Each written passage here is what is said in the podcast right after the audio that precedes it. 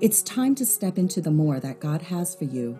This is Eunice Lai, and I would like to welcome you to today's episode of Beyond the Building with Laura Pereno and Debbie Kiever of the Beyond Women's Conference. Well, welcome back to Beyond the Building. It's a new series, a new month. We are in the hot summer month of July. This is Debbie Kiever. I'm here with Laura Pereno, and we have a special guest. I'll introduce you to her in just a second, but I'm not sure how you spent your July 4th. I will tell you that our family was up in Maine watching fireworks over the Portland, Maine harbor. That's always a fun vacation for our family. So I'm not sure how you celebrated our country's freedom, the birthday, but I'm sure you had some great food and some great friends and hopefully some fireworks. And hopefully you were in a crowd of more than six people and able to stand a little bit closer to people this year than last year. It was like surreal. It was a whole different experience last year. But I don't know about you, Laura, I am giving thanks extra for this country that we live in. It's all I've ever known, actually. I grew up in Philadelphia and I live in Delaware at this point. So I have visited other countries. I've always been glad to come home. Especially to Wawa Coffee. I will shout that out. I've been in Europe and I don't like their coffee as much as what we have around here. But from a place of living in a country that's known for its freedom, I'm very grateful for the United States. We have a special guest joining us today. Carolina Hatton is a personal friend for both Laura and myself, but she has a really, really awesome story of her experience coming to the United States, the land of opportunity, from another country, and we'll let her share a little bit of her experience just recently becoming a U.S. citizen. So, Carolina, welcome to Beyond the Building, and I know that you are excited to be here because you love Laura. You guys have known each other forever, and I feel like the newbie, but Carolina, you and I have known each other maybe over the last 8 to 10 years, and we spend a lot of time together because you are amazing at decorating and I am not. And so you have been such a blessing to our Kiever household, telling us how to decorate our house, because that's not my gift. You also have a business with wedding planning and decor, and in home decor. You're also fabulous in creating set designs for churches. I mean, you just have, I think, all the creativity juice from the Heavenly Father went into you. Yes, and I had just a little bit. So I just want to welcome you. And I know, Laura, you guys go back even further. We do. I was just talking to Carolina, and we met when my daughter was 2, and she is now 23.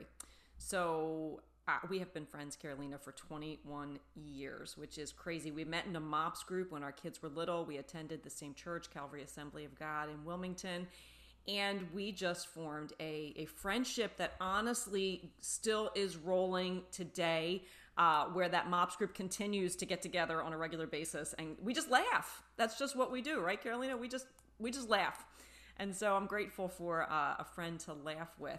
Also, you know, taking it up to today, if you have been a part of any of the Beyond Women's Conference conferences, or you have watched any of the videos on our YouTube channel, you will see amazing backdrops on each of our stages on the platforms. And Carolina has really gifted those stages, her time to us, and we could not be more grateful. So, Carolina, we're glad you're here today. Thanks for being with us. Thank you. This is such a pleasure. I was very worried, very nervous when I was asked. I'm like, oh no, I mean, talk about stage fright. I know I'm going to say all the wrong things, and then it's going to be recorded, and I will have remorse forever. That's too funny. All right, that is not what's going to happen. First of all, that's not going to happen. And I'm just going to maybe put your emotions at ease here as I share a very quick, funny story about Carolina Hatton.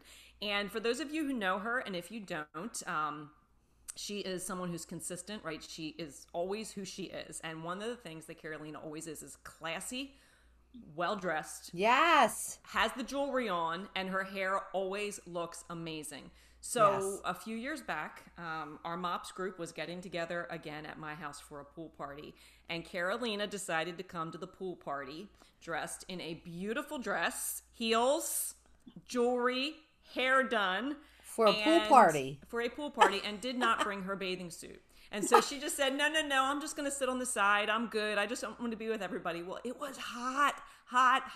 And so I was floating in the pool with my noodle, and so many other people were in the pool. And Carolina was just like, yeah, had enough. And we turned around, Deb, and there's Carolina, right? Fully in this gorgeous dress, hair, jewels, pearls. I see her jumping into the pool, and she is just floating around in the pool now, in her, with a noodle, you know, with the hair, the dress, the heels, the whole thing. So that's Carolina to me in a nutshell. Just somebody who just wants to be part of the party, right? Just a great spirit, entertaining, joyful. Just really makes me laugh. And so, Carolina, that will always be my picture of you in the last few years. I hope you took a picture of her. We took pictures afterwards of all of us in the pool, because she was not the only one. Another friend of ours also did not bring their bathing suit and jumped in the same way. Oh, my goodness. So we're so grateful that you're here. Crazy idea. So, Carolina, I know that I met you right after you came here from the United States. Like, you came to Calvary pretty soon after you moved, and you weren't born in the United States. You know, you came here around that time, and we want to hear a little bit about your story, or a lot of your story.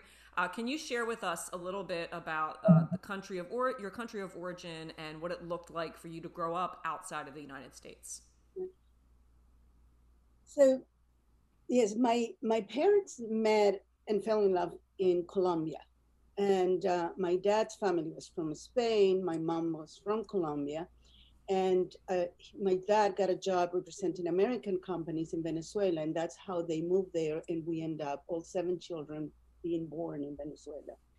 His job would take him, when I was 3 years old, to live in the States for 3 years, to Pompano Beach. That was my first visit and attempt to living in the States. And we lived next door to this very nice Christian lady that she always had cookies and milk for all of us. And my mom, you know, we grew up Catholics, and this lady was a Christian. And my mom would call her the religious lady. She would always talk to her about Jesus, and she would always pray and say, I'm praying for you, I'm praying for you. And I'm mentioning her because I want to come back to her a little bit later in the story. Because I think it's a wonderful God story. But we went back to Venezuela after the 3 years. And after a bit of a time, my older siblings, I have 4 siblings, 8 years gap, 3 siblings, 8-year gap. And then my parents had 4 children in 4 years. Wow. And so the first 3 were already abroad, and it was the thing to do in Venezuela. You went to college to the States, or at least in our family.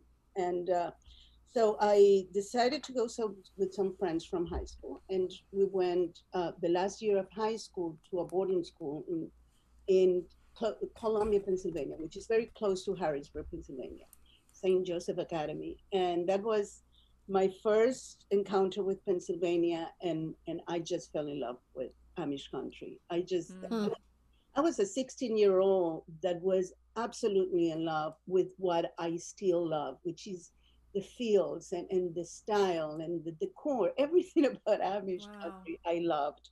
And who would know that I would years later, come back to it. Wow. But I went back to Venezuela. I came to Colombia and graduated, and then we went to Austin, Texas for college. All the 5 same friends, we all went there.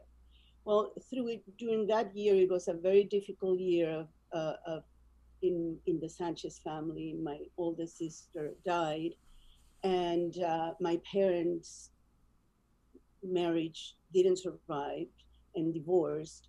So I ended up going to Austin, Texas with my 2 siblings. I was 17 and they were 16 and 15, but I had a good community of friends. But a couple of years later, my father just missed us too much, and he decided to move his business to Jacksonville, Florida, and we moved there with him. And He met the next door neighbor, they fell in love, they got married. And at that point, I decided it's time to go back to Venezuela. So 81, I was back in Venezuela. And so that's kind of like my beginnings. Carolina, can I say, I've known you, I just said, for 21 years. I didn't know most of this story. Oh. So I am so glad that you're sharing this. It's amazing, you know, to hear what has shaped you and formed you into the woman you are today and your journey that you have been on. That's really amazing. Thank you for sharing.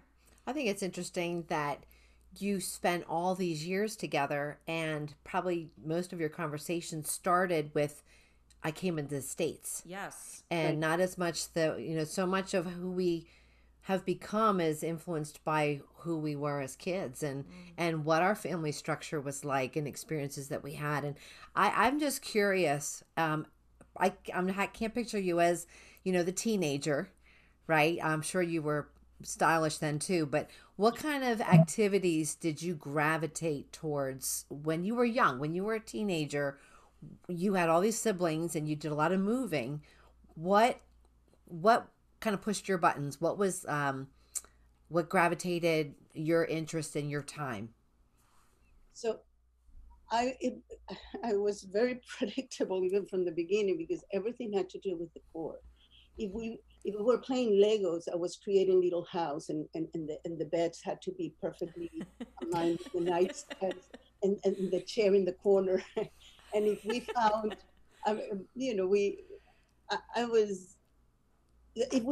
we found a concrete pipe, because they were building a neighborhood right next to ours, and we all chose one as our clubhouse. It was our a pipe.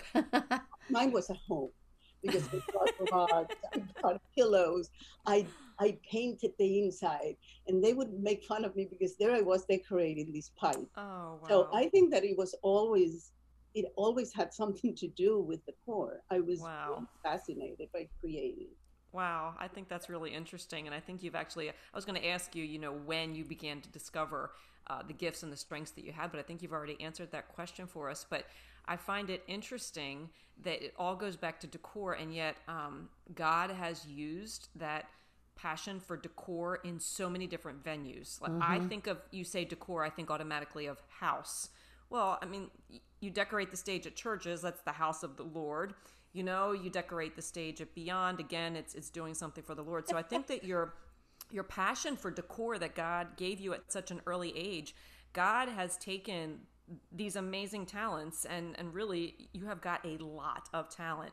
And you have just stretched it over in so many different venues. And I think that's really exciting, how God has just expanded your territory with the very thing that he's given you. And yes, and it's interesting that you say that. I always felt that, this necessity is the mother of invention. And for sure that was the case with me, because at the very beginning, there were things that I wanted to do when I married young, the things that I wanted to do with my children that I probably couldn't afford. And I would go to the stores and look at it and then come up with a way to make it happen. Because Venezuela, you didn't get the things imported that they would buy, and buying them in the stores were incredibly expensive, like paper mache and things like that. And there was this bazaar at the church, and that was the very beginning of me being officially in the business.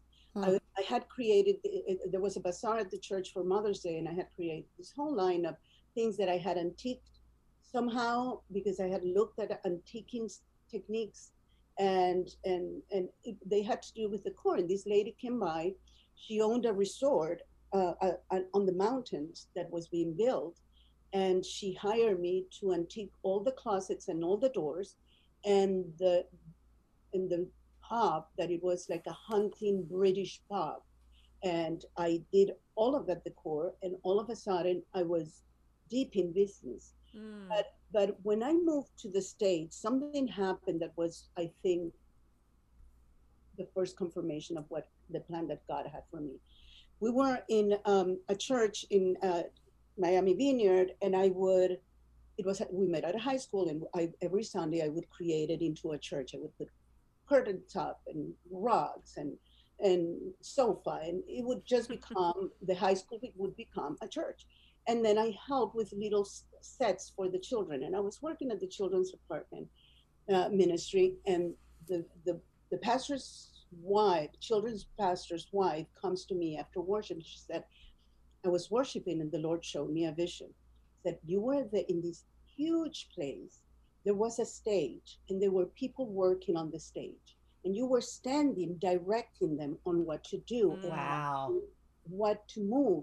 And he said, there was budget, there were staff, and you were leading it. Mm. And I thought, oh, that's interesting. But one of those things, this is 1995, you receive it, you hear it, but it means nothing in the sense of present.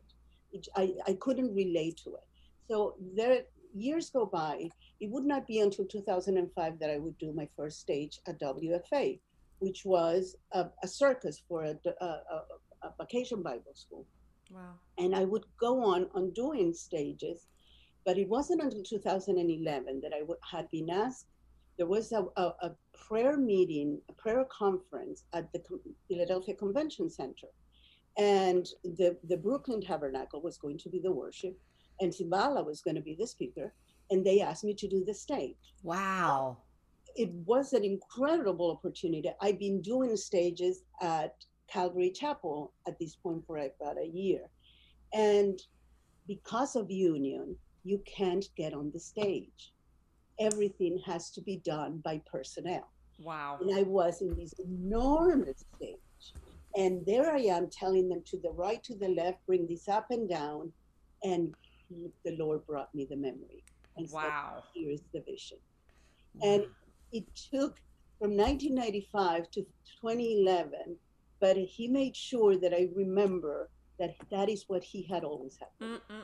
Wow. I listen to that and I think of the power of words and the power of listening to the Holy Spirit, whether it was somebody in your younger years who spoke into you or gave you an opportunity, or this woman in the church in Miami who prayed, heard the Lord, and just spoke something from his heart to yours that was so beyond, right, Ephesians 3:20, that you could ask or imagine. Mm.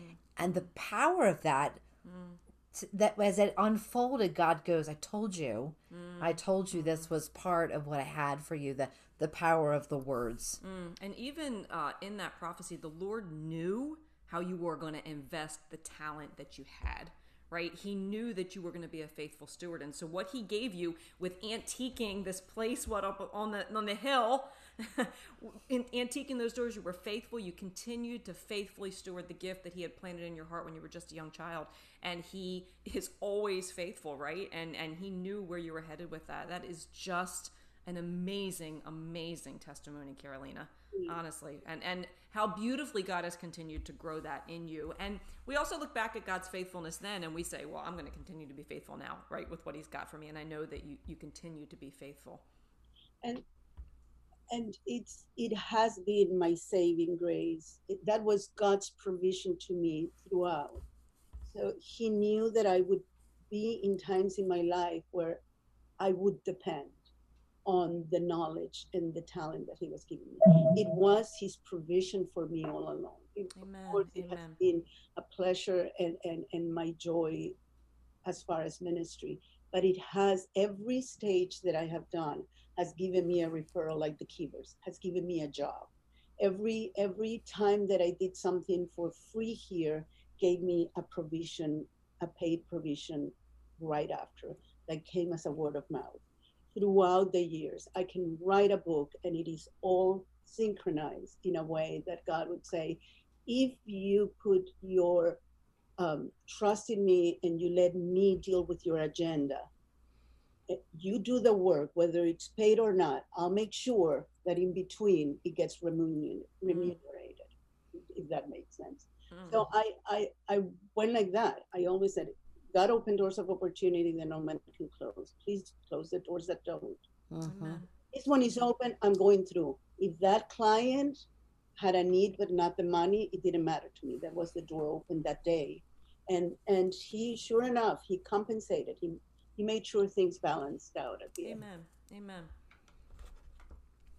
So Carolina, at some point in your journey, you came to the United States, you know, and we're all so grateful that you did. Can you tell us about that part of your story? Because that was a huge decision. So, yes, we, as I said, we came in 1995 to Florida. And the reason was that there had been a coup in Venezuela in 1992. Things were getting increasingly worse and worse as time went by.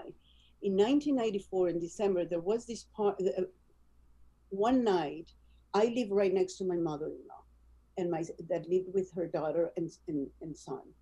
One night, as she was coming from work, she was at gunpoint, showed inside the house. They put them, all three of them, on the floor, and they loaded her car with everything that they wanted. They took their sweet time, and then they left. Thankfully, they were not harmed.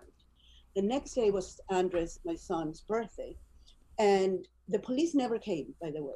We called and called. The police never even come to report it or anything. The next day, it was my son's birthday. We were all in my house, and my nephew was with his dog. He was still on the other side. The robbers came back to get more. And when he opened the door thinking that it was one of the family, the dog started barking, and he was able to close the door and go through the backyard and run to us. And the thieves left. We were traveling a lot, and my greatest fear was always that what would happen because of the coup, what would happen if while we were abroad, the kids were home and we couldn't get back to them. So when this happened, we said, that's it, we're leaving. We cannot leave this way. We cannot take a risk. So January 15th, we were in Florida. And then the Y2K happened. My husband, ex-husband now, had worked all his life for IBM, and he was working for the Y2K with IBM United States, being sent to different places. And he had been sent to London with JP Morgan, and JP Morgan moved his computer department to Wilmington, and that's how we end up moving to Wilmington. Now, the day he had a heart attack a month before the move, so he couldn't help us with the move. I had to do it, and I had clients, and I was finishing the clients. I was moving, packing the house. We were all moving to Wilmington. And the night before, the women's ministry had a farewell, and a lady had a word for me. She said, I had a vision that you were in the light walking into a dark tunnel. It was a long, dark tunnel, and it was not easy. But I can tell you that the Lord said, there's a light at the end of the tunnel so she said, just keep that in mind. And I thought, the move had been so horrific that surely was the tunnel, and Wilmington was the light at the end of the tunnel. So I was going with such eagerness. When the next day I arrived to Wilmington, I found out that Francisco had a procedure that was a failed procedure to put a stent, and he would need open heart surgery. And that happened in the next 2 weeks. Lucia, in May of the following May, we found out that Lucia, my daughter, would need foot surgery, the first of many. And that day, Chase Manhattan bought JP Morgan, and Francisco lost his job. Wow. The day of the surgery. That was the beginning of a 13-year dark tunnel. Wow. That I would have. I am the decor and my ministry in stages kept us going. And that took a toll on my ex-husband's because he could never get reemployed and ended up helping me. And he just, by 2009, he just could not take it anymore and left. So it was a difficult time. Definitely a difficult time where I saw the greatest blessings in my life. Because it's in those moments when you see God's hand the most. And boy, did I see his hand. Yes. You know, as you're sharing this, I keep going back to you saying in Venezuela, there was a tunnel. there was a pipe, right? That you began to work in, right, that work and do your thing, right? In that tunnel of that pipe, because it's the same kind of picture. And now God is saying you're entering a tunnel. It's another long pipe, and when you can't see the end, when you look into those dark pipes, you can't see what's on the other end. And He's saying, I'm giving you a picture. I'm here, and this is not the forever state. I'm going to walk you through this. So it's interesting, just that visual over if you were just that child playing in a tunnel, and now you're an adult walking through the tunnel. What was the consistent piece is that He was leading. He never left your side. And the light at the end of the tunnel is you're continued to walk towards Him. So I have to believe that in the midst of this, your journey with your faith was switching from what you grew up with to your own personal relationship with Christ. So I'm dying to hear, how did He become more and more personal to you? And you're saying He really met you in that dark place. What was your faith doing at that time? My faith was everything. That was the one thing that kept me going, was the knowledge that even the difficult times were there for a reason. Now, of course, I wish I could say that I learned really fast and things went smoothly because I trusted God, and God was always there for me. One of my favorite verses, trust in the Lord with all your heart. Don't lean on your own understanding, and all things acknowledge Him and He will direct your path. Well, there is a lot that you have to do for that end promise to happen. And I didn't, many times. I didn't trust Him, or not that I didn't trust Him. I didn't submit, and I didn't wait. And I took things into my own hands. And I was the mom who takes care of things. And that meant I'll take care of it. And I didn't wait. And I didn't learn lessons that I could have learned. So I am sure that I made many lessons that would have been shorter if I had followed that verse more closely. But God is merciful, and He spares us still in our stubbornness, and He saves us, and His grace, it's what gets you out of the binds, and His mercy when you make such bad decisions. And I made many throughout those times because I was desperate or worried or didn't understand or believe what was happening, that God had a plan even then. Amen. One thing that I have always noticed about you, Carolina, is that God has surrounded you with community always. You have always had a church family community around you that is strong and has poured into you, and you have poured into them.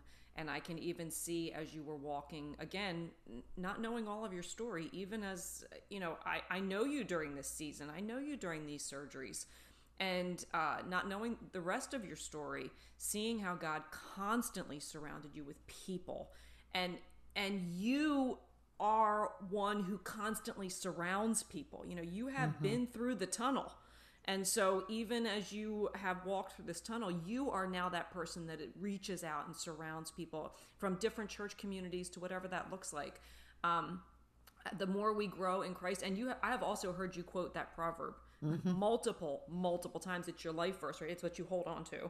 And I've heard it, I've seen it lived out. And so I just think it's amazing how God has shaped you, changed your faith, increased your territory in business, and also just brought you to a brand new place, right? Because if we were to look at where you are now, right, you are married to an amazing man, Rick, and your kids are spectacular. You've got 3 grown kids, all who I have known since they were little, and to watch them just change and grow into these beautiful adults, that you were able to steward, as God led you.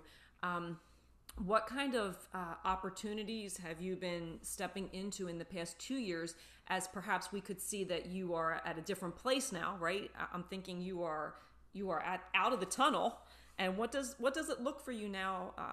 What opportunities has God given you in these last 2 decades? So there was a time after this whole tunnel thing, or while I was still in the tunnel, but probably getting closer. Still, there was no, Venezuela kept getting worse. So it was almost like the door, every year, a new lock would be put in the door that would bring me back to Venezuela. So I would find myself, I was in a country and at a point in my life and in my faith that I knew with certainty, I know that this is where God would have me be. And I just need to wait and see how things are going to go, because I didn't have a citizenship. I couldn't be here forever. You know, my kids they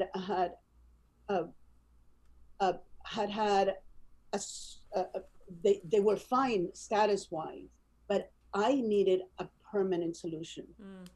And it was 2012, and I had just gone to a trip to Florida, and I drove back, and I went straight to the church because Shane & Shane was going to play that night. I was just rushing to make it because it was an outdoor service and I really wanted to hear them.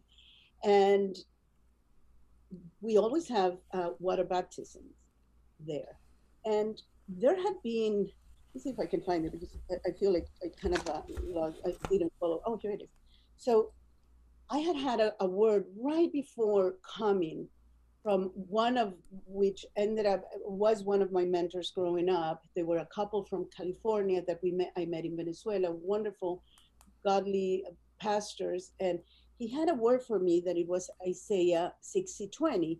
And there's just one part that says, your sun shall no more go down, nor your moon withdraw itself. For the Lord shall be your everlasting light, and your days of mourning shall be ended. And they were inviting for water baptism. And I felt this urge to go. And I was like, Lord, I've been baptized. And surely, you know, I doubted what I was feeling, but it was what he wanted me to do. So I moved forward, and the pastor is like, where? He was surprised to see me there. And I, like, you've been here for years. And I said, I have been baptized, but I feel the lead of the Lord to come down. I feel that I need to wash and leave behind my past. Wow. A past of pain and tears and struggles, because he has a new season for me. And little did I know that 2 months later, I would meet Rick. Now, Rick had written in December, New Year's Eve of 2011, he had written, yet another year without love. I wonder if that even exists. I wish I could find my soulmate, but I just think that will never happen to me. Something like that. He had been divorced 18 years, and the first marriage was not one of love. So he thought really that love just didn't exist. We met 2 months later from that night of the baptism, and it was truly an answer to both of our needs. God had been preparing both of us for each other. We were the answer that we had been praying and hoping for. And he has just been an absolute blessing in such a way. And I felt then that the day that we married, and it was to the song of 1,000 Days, and it says something about, I see you there standing there alone. And as I was walking out to him, there was this gorgeous sunny day, and we were on a deck, and it was, the golf course was behind that. It was this beautiful sunny day, and I could only think of my light at the end of the tunnel. That was my light at the end of the tunnel. And 3 years later, it ended up with my citizenship, which ended up because of my marriage to him. Wow. So God had ordained everything for a reason, and he kept me through it all. So yes. And so it wasn't too long ago that you stood there and you proudly I'm sure, wore your red, white, and blue because you would only be in your decor of the patriotic colors. What did that feel like standing there and knowing that you had officially become a citizen of the United States? What did it feel like, Carolina? I have been coming to the States and loving these States since I was 3 years old. So to me, it was a 13-year-old prayer that was answered that morning. For 13 years, I prayed every time, God, if this is not where I should be, let me know and take me back, because I had another country which wasn't this. And I just wanted to be where God would have me be. And my whole prayer had always been, now throughout those 13 years, things would happen. Such incredible things would happen that were miraculous, messages from God telling me, this is where I would have you be at that point in time. 3 more years later, something would happen to confirm I was still in the place, but was this the country that he would have for me? I was an alien. Biblically, I was an alien in another country. And that day, God said, you are an alien no more. Oh, wow. This is what I would have you be. And that's all I could think. I couldn't love America more that day because I loved her already. I couldn't be more loyal to it because I was already. I had devoted my life to the country that had given my family a home. But that was the day that God said, this is your home. I'm confirming it now. This is it.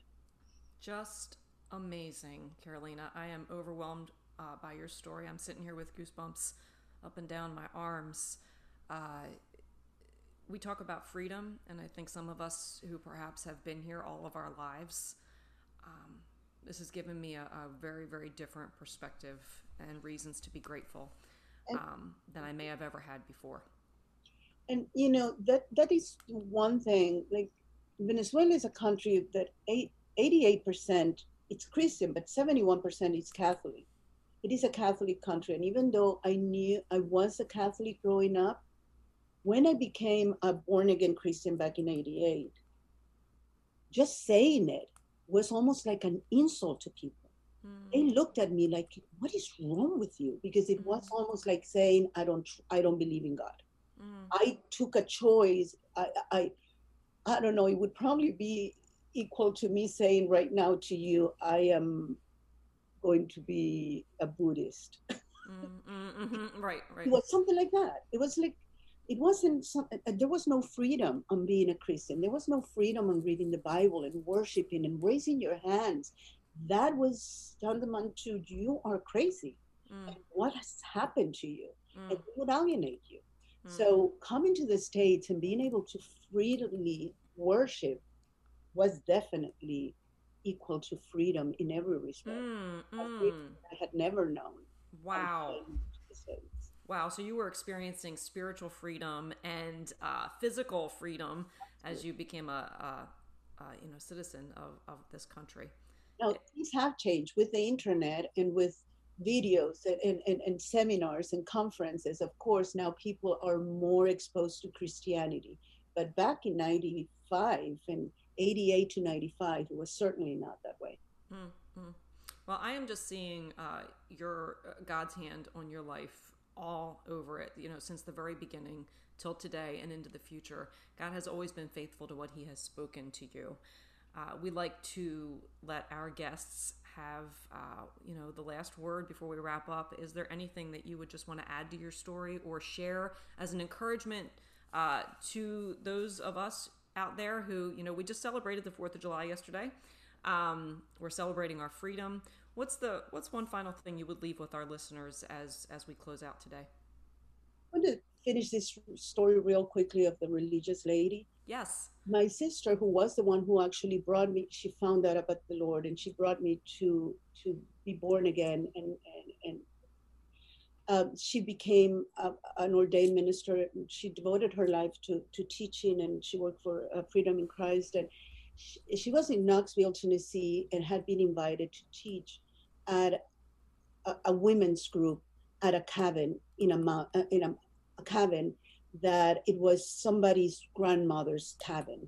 And as she goes there, the owner of the cabin was the religious lady from Florida. Oh, really? Yes. Amazing. Almost 50 years later. Amazing. This lady recognized Simonette from the story that she was telling, and was able to come to her and know that that little 5-year-old girl and those 7 children and that lady with her husband, that not only my parents became born again, all 7 siblings and all the grandchildren, we are all Christians, and God had the pleasure of letting her know here on this side of heaven what her prayers. Amazing. God. And wow. My words would be that regardless of the tunnel that you're in, just trust that God has a plan for you. It is a plan of good and not for evil. It is to bring your future home. And don't lean on your own understanding. When things are difficult, trust him as a child. Just trust him with all your heart. Don't see about the circumstances. He will make your path straight. It might take 13 years or 55 years like this lady to hear the answer to her prayer. But the prayers are answered, and God is faithful, and God loves you with all his heart. Amen. Wow. Wow. Yeah, Carolina, exactly. This has been just a powerful, powerful time with you. And I'm just grateful. Thank you for sharing from your heart. I know that those who have heard this have been encouraged, and your story has certainly shown the wonder-working power of God and his divine plan, and the freedom that we have, that we're celebrating as Americans. But I love how you tied that into the freedom that we have as Christians, that we can raise our hands and we can go boldly to the throne and put our requests, before the Father. And we can live as free men and women in this kingdom that we're part of. We are citizens of another kingdom. And so truly, truly grateful to have you here today. I am honored and grateful and just feel blessed today to call you my friend. And so thank you, friend, for sharing from your heart. We just love you here, and we're so grateful for all the ways that you have poured into us. So thank you. Thank you. Thank you for having me. This has been such a pleasure and such a blessing. And to us as well. I love you both and your ministry. Thank you. Praise God. So my goodness, as we're wrapping up this first week of July, we have such a wonderful month of podcast focusing on the treasure of our freedom. We've special guests, we have great topics, and we know that if you continue to come back and share this among your friends, that your heart will be encouraged. We love how the community is being built up together, because we like your story said, you need to link arms with other people as you go through the journey. You have your tunnels that you're walking through. You cannot do life alone. God's created us to be in community. And so your story really does exemplify that. So we're thankful for our listeners on this Beyond the Building podcast. We are truly in this together. Share this podcast episode with friends of yours, especially those that are feeling like they're in the middle of that dark tunnel and don't see the light yet at the end of it. I really appreciate, Carolina, how you include the word as a piece that you hold on to in the midst of that hard place. There are some other listeners that need to hear that today, I'm sure. So we hope that you will join us again next week. So from Laura Pereno and Carolina Hatton and Debbie Kiever, we just want to thank you for being part of Beyond the Building today. We will see you next week. God bless you. We believe that God will use what was shared to encourage you as you step into the more that he has prepared for you today. Thank you for joining us. Until next time, remember, you were created for more.